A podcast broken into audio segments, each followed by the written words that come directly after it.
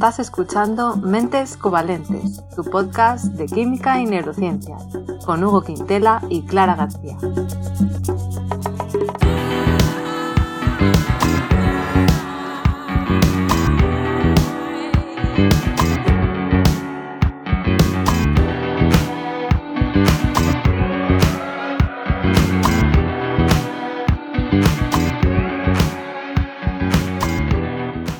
Bienvenidos al episodio 78, en el que vamos a hablar del origen etimológico de algunos términos en química y en neurociencia. Hola Hugo, ¿qué tal? ¿Cómo estás? Hola Clara, muy bien. Pues eh, nada, me preparé para esto toda mi vida, así que listo para salir al campo y dar lo mejor. Wow, en serio. Qué bien. Qué bien. Bueno, hay que decir, antes de empezar, yo creo que es nuestro último episodio del año, de 2023. Sí, siento el escalofrío en la espalda. Hmm. Sí, se termina el año, se termina la temporada. Así que bueno, hacemos un episodio así más cortito, supongo, no sé cómo va a quedar. Y, hablamos de algo diferente. Muy navideño, sí, la etimología es súper navideña, ¿verdad? Sí, porque en Navidad nacen en promedio más niños que en otras épocas del año. Por lo tanto, eh, se ponen más nombres de lo normal. muy, muy, bien, muy bien hilado, muy bien hilado. Em, ¿Qué te parece si escuchamos el último mensaje de un oyente que nos mandó por WhatsApp? Un oyente y menudo oyente. Venga, ahí voy, ¿eh? Lo escuchamos. Estupendo. Hola Hugo, ¿cómo vas?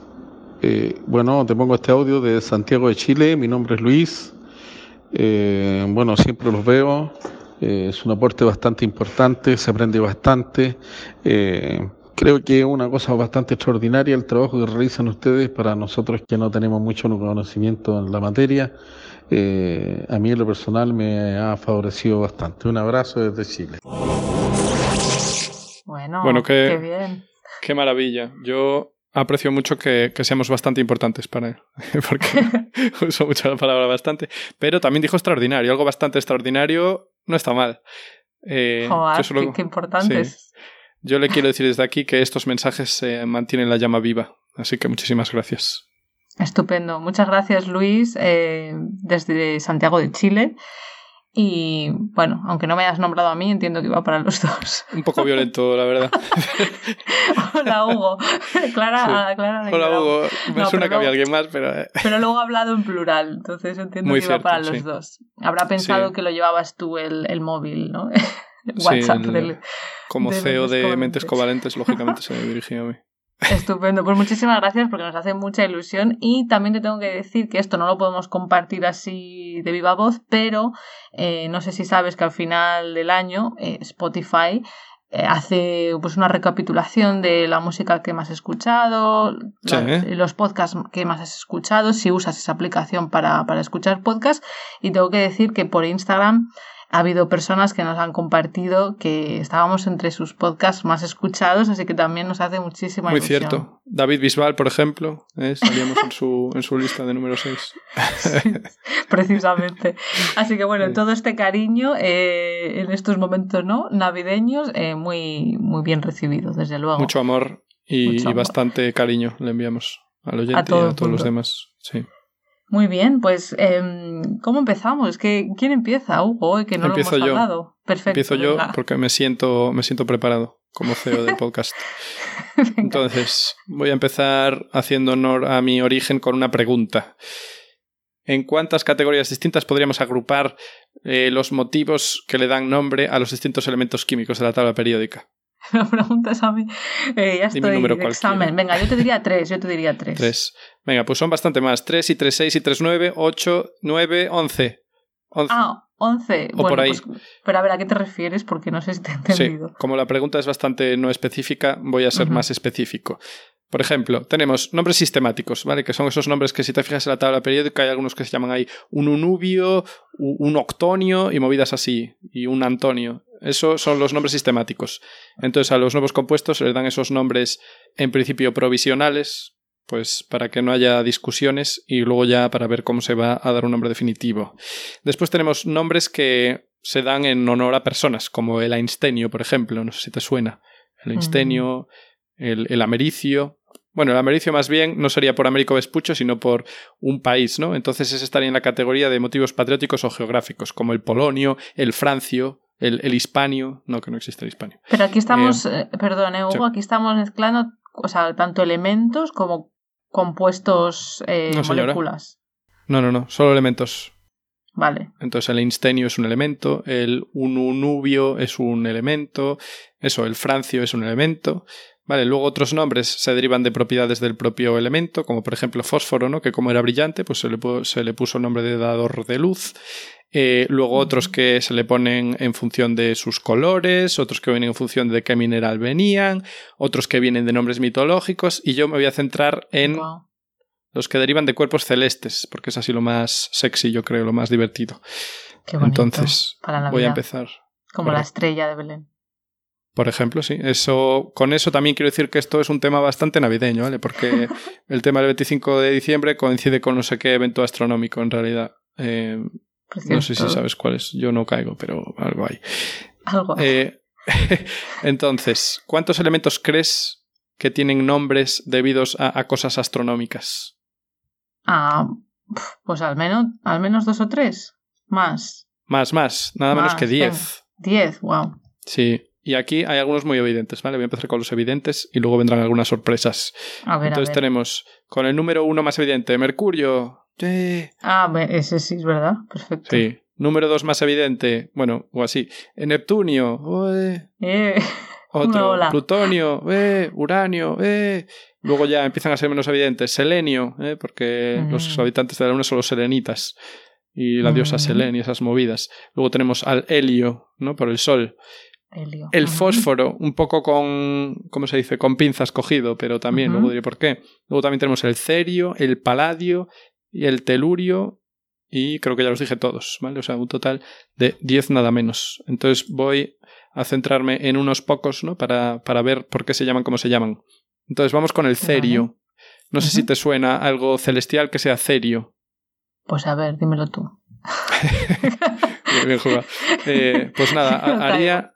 En principio haría referencia a Ceres, que es la diosa romana de la agricultura, pero es que también Ceres es nada menos que el primer asteroide que se conoció, que se descubrió casualmente dos años antes de que se nombrara el mineral del que viene el cerio, que es la cerita. Bueno, del que viene están varios minerales, pero el mineral, vamos, del que se aisló, pues era la cerita. O, perdón, la ceria. Bueno, Ceria. ceria antes, cerita ahora. Bueno, eh, porque se le cogió confianza y se pasó a llamar cerita. Vale, entonces de ahí viene el elemento cerio. Luego, el elemento helio. Resulta que en 1868 un astrónomo de no sabes dónde. Venga, de Alemania. Uy, no, no sé si Alemania está. Me imagino que Alemania no estaba tan fuerte en astronomía. Inglaterra. Entonces, sí, muy bien. Te llevas un 8 sobre 10. Eh, entonces, ¿qué pasó? Que descubrió que mm, mirando al Sol. Uf, es que tendría que meter una cosa que expliqué algún día, pero es esto de las líneas de emisión, ¿vale? Resulta que cada elemento químico em, emite una luz distinta cuando se calienta, unas longitudes distintas. Entonces, este señor empezó a mirar las líneas del Sol, que algunas ya se conocían, y dijo, ostra, esta línea yo no, no la conozco. Y entonces dijo, ah, pues seguramente tenemos un nuevo elemento que hay en el Sol. Y eh, era un elemento que aún no se conocía en la Tierra. Entonces dijo, este elemento va a ser el helio, porque está en el Sol. Y entonces luego se Ujú. consiguió unos años después aislar el helio y se llamó helio, ¿no? Aceptando eh, eso, que venía del Sol o que estaba en el Sol. Vale, vale, qué bonito. Venga, voy con el fósforo, A ver. del que hablamos en el capítulo 5, por ¿Sí? ejemplo. Era, era el de la luz. Ah, no, era uno que, que dedicamos Sí, específicamente al fósforo, es verdad. Sí, sí, sí, hombre, tenía episodio propio. O sea, Es es, verdad. es un elemento potente porque tiene elemento propio. Si los clasificamos en orden de importancia. Entonces, su nombre es verdad que deriva de fosfero en griego, que es portador de luz. Pero también es verdad que este nombre se le dio también al planeta Venus.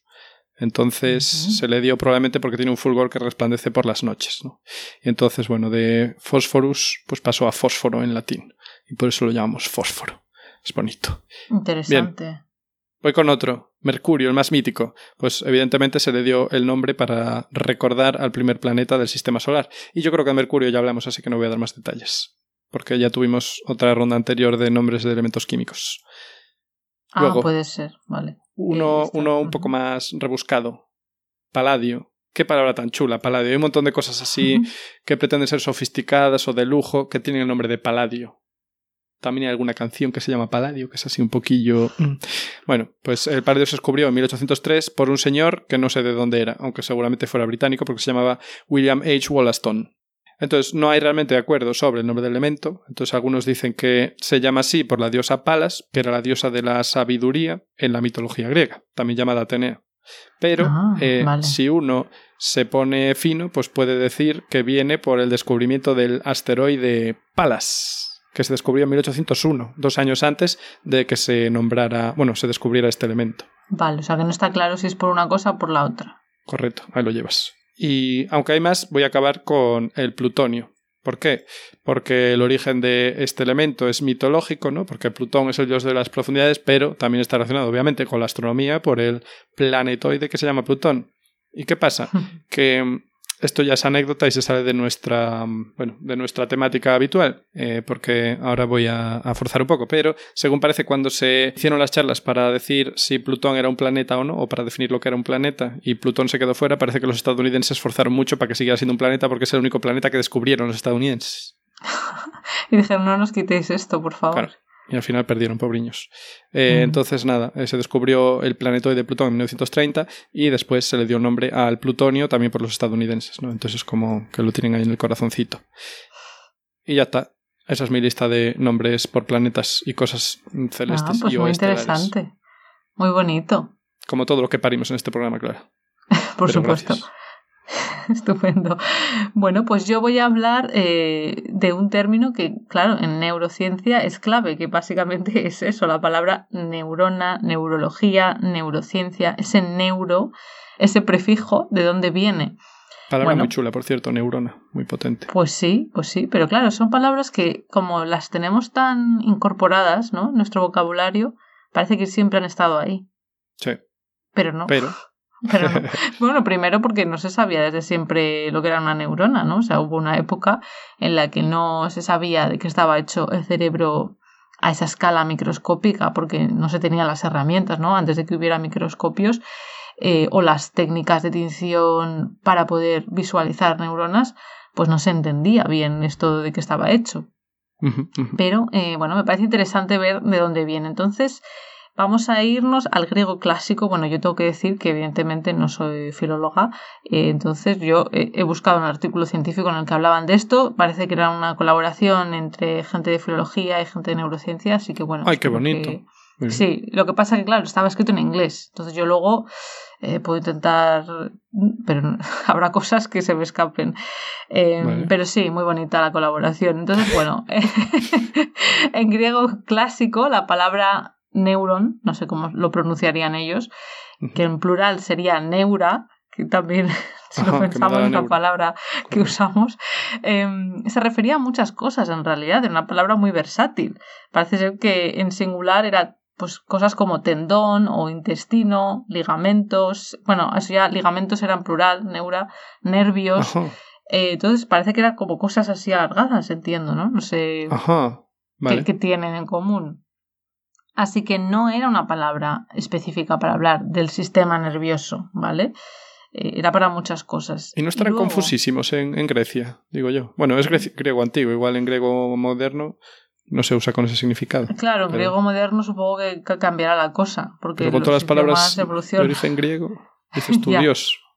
Pero claro, hay términos que, que de- en su día se decían de una manera, tanto Mm. en griego como en inglés como español, y se, se usaban esas palabras, y ahora ya estará desfasado, nadie dirá eso, supongo, ¿no? Mm, mm. Eh, no lo sé. Entonces, bueno, luego la palabra neurología, ¿no? Que, Sí. que, que entendemos lo que significa, eh, pues se introdujo en el siglo XVII. O sea Hace que- tanto. Ah. Sí, sí, neurología sí. Entonces lo que hicieron fue unir dos palabras, ¿no? Neuro, bueno, dos lexemas, Supongo. no sé, dos, dos cosas. Se me ha olvidado la lengua Sí. de- del instituto, lo que Sí. dábamos en lengua. Eh, bueno, pues neuro y logía. Sí. Logía, pues para referirse al cuerpo de conocimiento de un tema concreto, como decimos fisiología, teología, geología. Bueno, pues dijeron, pues venga, cojo esto de logía y lo uno a neuro, ¿no? Sí, Y- el logos, ¿no? Porque era pasar del mito al logos de filosofía. Cuando Mira se pasa del mito al logos. Sí. Volvemos a bachillerato, ¿no? O No sé cuándo es ¿Qué esto. tiempos aquellos? Justo esta noche soñé que volví al instituto. En serio, ¿y qué tal? ¿Era un buen recuerdo Bueno. o malo? No, estaba bien, la verdad. Mm, curioso. Muy bien. Perdón, bueno, pues tengo que decir que Thomas Willis, que seguramente en inglés lo dirían de otra manera, eh, sí, hemos hablado de él en el episodio Decía yo. 21, que lo tenemos aquí apuntado.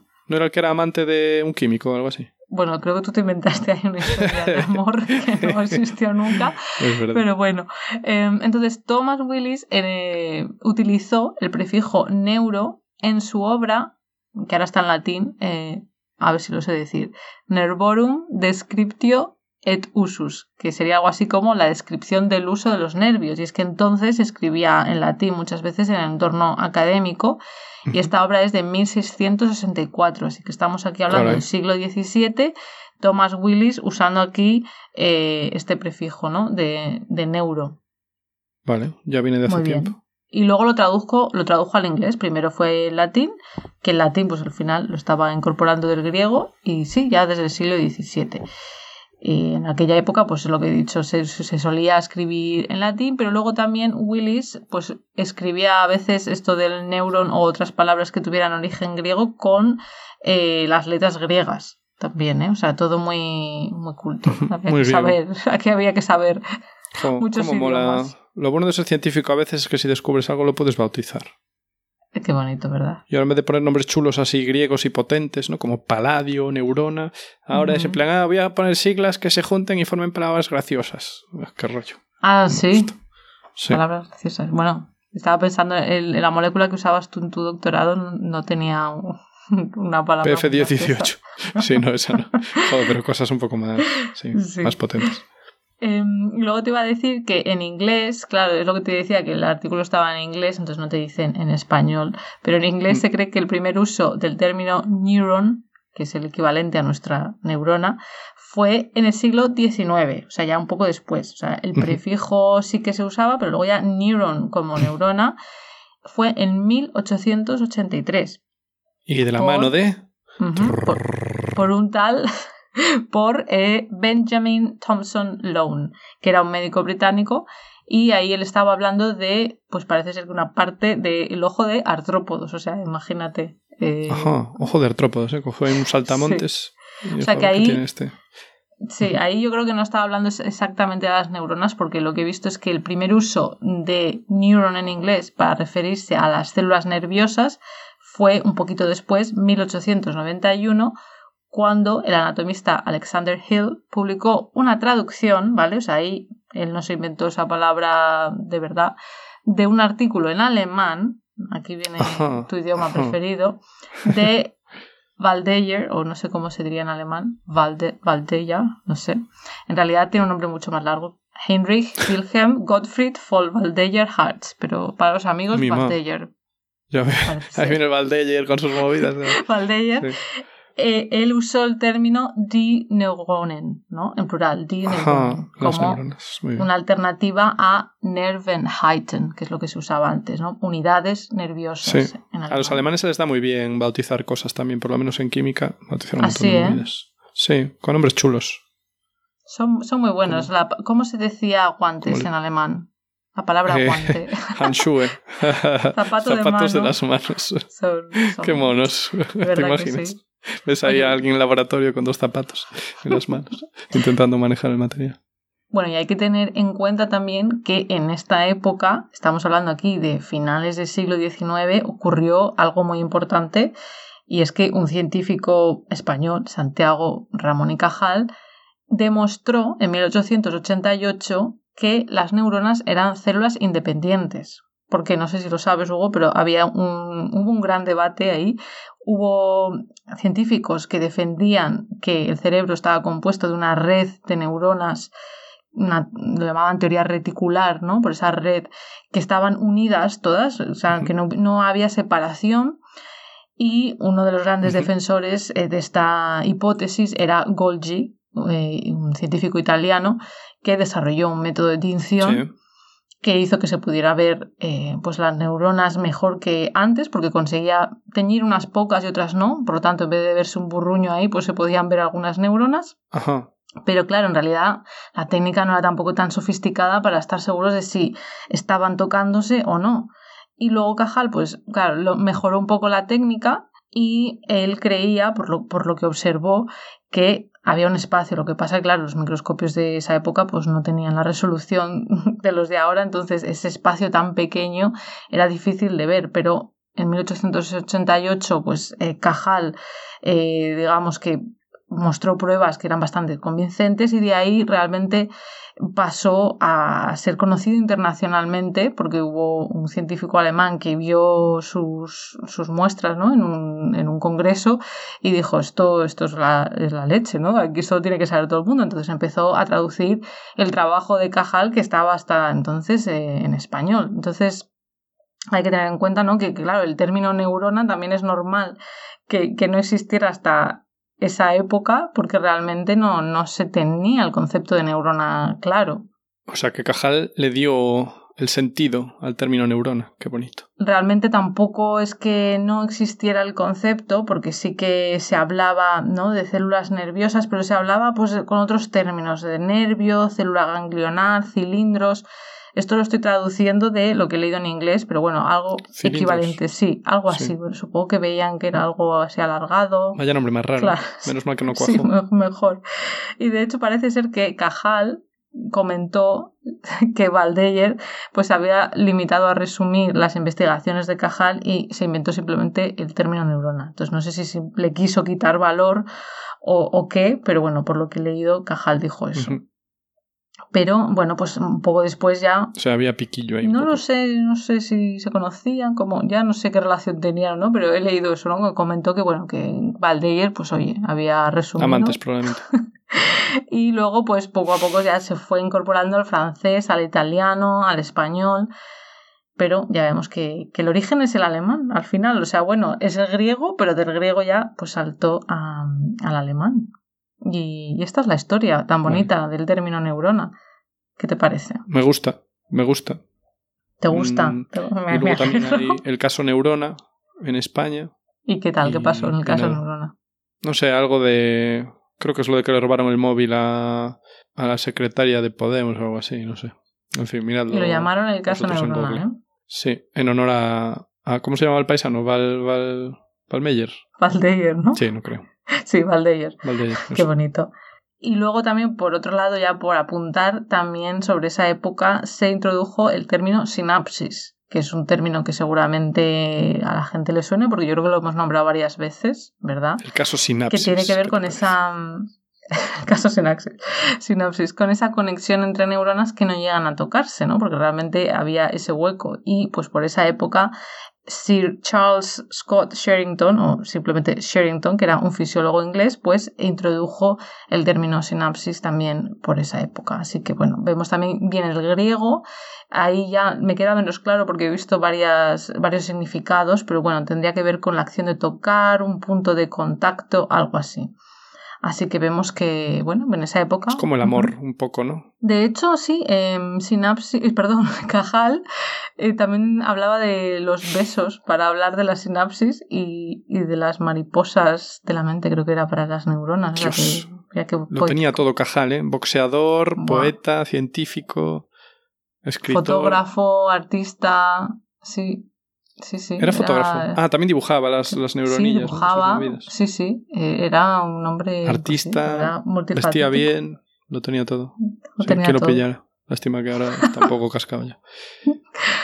Bueno, ¿y qué más me ibas a contar? Sí, no, que yo en realidad dije que ya había acabado, pero quiero dejar lo más bonito para el final. Y voy a hablar de un oh. elemento más, si me lo permites. Ah, sí, ¿eh? Ah, vale, vale, cuéntanos. Voy a hablar del telurio. Vaya tela con el telurio. Vaya tela, porque el origen de este nombre tiene que ver con la necesidad de eternizar nuestro planeta e incluirlo en el sistema periódico, ¿vale? Porque sí, había muchos nombres de planetitas, asteroides, pero ¿dónde estaba el nombre del planeta Tierra, ¿no? Donde están casi todos los elementos que descubrimos. Bueno, estar están todos, pero eh, estaba pensando ahora, ¿no? Que el helio, por ejemplo, se descubrió primero algo raro en el Sol y luego tal. Pero bueno, ¿qué pasó? Que el telurio se descubrió en, en un minerario de oro procedente de Transilvania, nada menos que se pensaba que tenía antimonio, pero no. Lo analizó en 1782 un químico que, ¿a qué no sabes de dónde era? Alemán. Sí. Sí. Y se llamaba, quiere competir con el, con tu paisano, con Voldemort, o como se llama. Este se llama Franz. Joseph Müller Freiherr von Reichstein. Nada menos. Es que te- la, la gente tenía muchos nombres por aquel entonces, ¿eh? Muy largos. Es que eran muy pretenciosos. Sí. Y nada, dije que era químico, pero era un farol. Era inspector jefe de minas. Entonces, ¿qué Ah. pasó? Que concluyó que no tenía antimonio, sino solamente bismuto. Y resulta que luego dijo, no, no, era broma otra vez. El mineral contenía oro y un metal que no sé lo que es. Pero no fue capaz de aislarlo, muy inútil, ¿vale? Porque en realidad no debía ser químico. Entonces, por su impotencia, lo llamó aurum paradoxium. Y también Ah. metalum problematicum. Aquí para que veamos más palabras hermosos. en plan, a ver, ¿qué pasa con ese metalum problematicum? eh? Que le voy a dar yo de aquí. En fin, ¿y qué pasó? Qué que bonito. 12 años después, eh, Müller le envió una muestra a otro paisano alemán, Martin Heinrich Klaproth, y confirmó este, este último, la existencia de un nuevo elemento y lo llamó tellurium, derivado del nombre latino de nuestro hogar, la Tierra, que es telus. Qué bonito. Así que el símbolo químico se llamó TE, por el- TE. la bebida famosa. Qué bonito. Y ya está, quería cerrar con esa, Qué recorrido. ese homenaje a nuestro planeta, que es el mejor, el mejor del mundo. Porque si el mundo es el planeta Tierra, pues no puede haber otro, claro. Bueno, para nosotros es el mundo, sí. No se sabe. ¿No? No se sabe, no se sabe. No se sabe, no podemos saber, pero bueno. A mí, déjame la Tierra y déjate de, sí, de abstracciones. Muy bien. Jo, pues qué bonito final para terminar la temporada. Capítulo 78. Habrá que esperar a la siguiente temporada para llegar al 100. ¿eh? Todavía nos quedan unos cuantos, ¿eh? No se sabe, no se sabe. No se sabe. 78, madre mía. Se dice pronto, ¿eh? Sí. 78. Mira qué pronto se dice. Sin embargo, para llegar hasta aquí pasa mucho tiempo. 78 meses. Qué casualidad. Han pasado unos añitos. Bueno, pues yo creo que vamos a desear felices fiestas, ¿no? A, a nuestros oyentes. Y oyentas. Nos escuchamos en la siguiente temporada, ya en 2024, y como siempre, pues la información la tendréis con todas las referencias en la web de Podcastidae, que es la red de podcast a la que pertenecemos. La página es podcastidae.com y si queréis apoyarnos, pues podéis darle al botón de suscribirse desde vuestro reproductor preferido, darle a me gusta, dejarnos comentarios y para estar al tanto de novedades, pues nos podéis seguir en redes. En Twitter estamos como arroba cobalmentes y en Instagram y Facebook como mentes covalentes. Hasta el próximo año. Feliz año.